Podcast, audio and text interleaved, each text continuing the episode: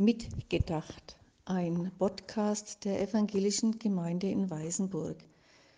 Dekanin Ingrid Gottwald Weber. Neulich las ich eine Geschichte von einem Pfarrer und Bibelübersetzer, der erzählte, er wäre auf einem Bahnhof gewesen und da hätte er telefoniert. Er suchte nach dem Lichtschalter. Er fand aber keinen und in der Telefonzelle war es dunkel.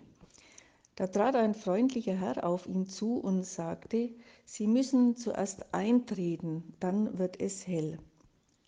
Und er erzählt weiter, ich tat es und so geschah es.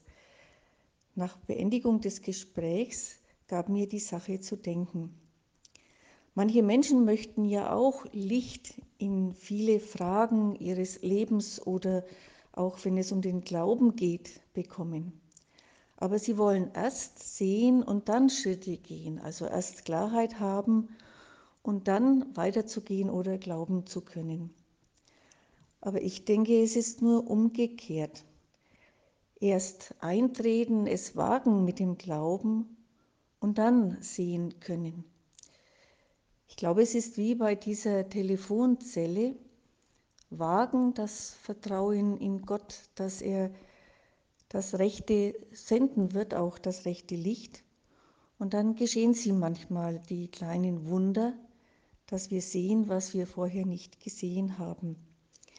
Also müssen wir es eben einfach auch wagen.